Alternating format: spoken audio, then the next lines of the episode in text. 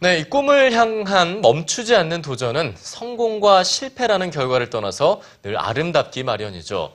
오늘 만나볼 다큐멘터리 영화 속 주인공들의 모습도 그렇습니다. 네, 여자 복싱 최초의 올림픽 금메달리스트를 향한 스승과 제자의 스파링을 담은 영화 링 문화 공감에서 함께 만나보시죠. 윤정원 문화캐스터가 소개합니다.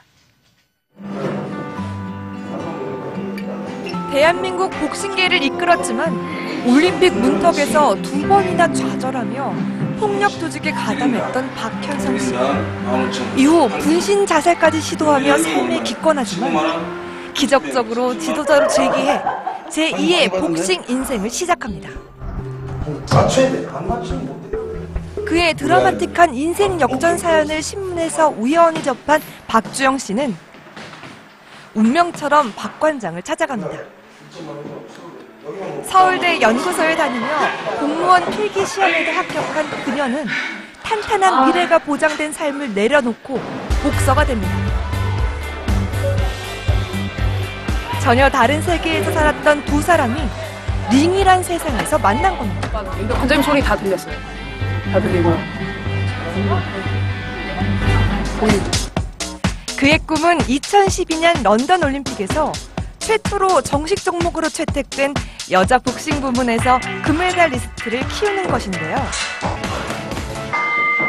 어디서 눈물을 보이나? 네 아버지 죽었냐? 2009, 10, 2011년 이렇게 3년 동안 복싱에 가장 최선을 다했던 시기라고 생각을 하는데 그 최선을 다했던 시기에 찍혔던 영상들이 이렇게 다큐멘터리로 나오게 돼서 매우 고맙고 감사합니다.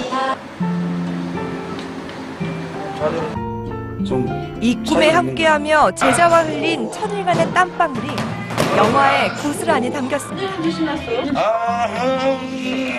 열정과 도전 그리고 실패를 하는 과정이 중간에 많이 나옵니다. 그럼 우리가 어떻게 현명하게 슬기롭게 실패를 극복할 수 있는가 실패하는 법에 대해서 또 한번 얘기를 해보고 싶었습니다.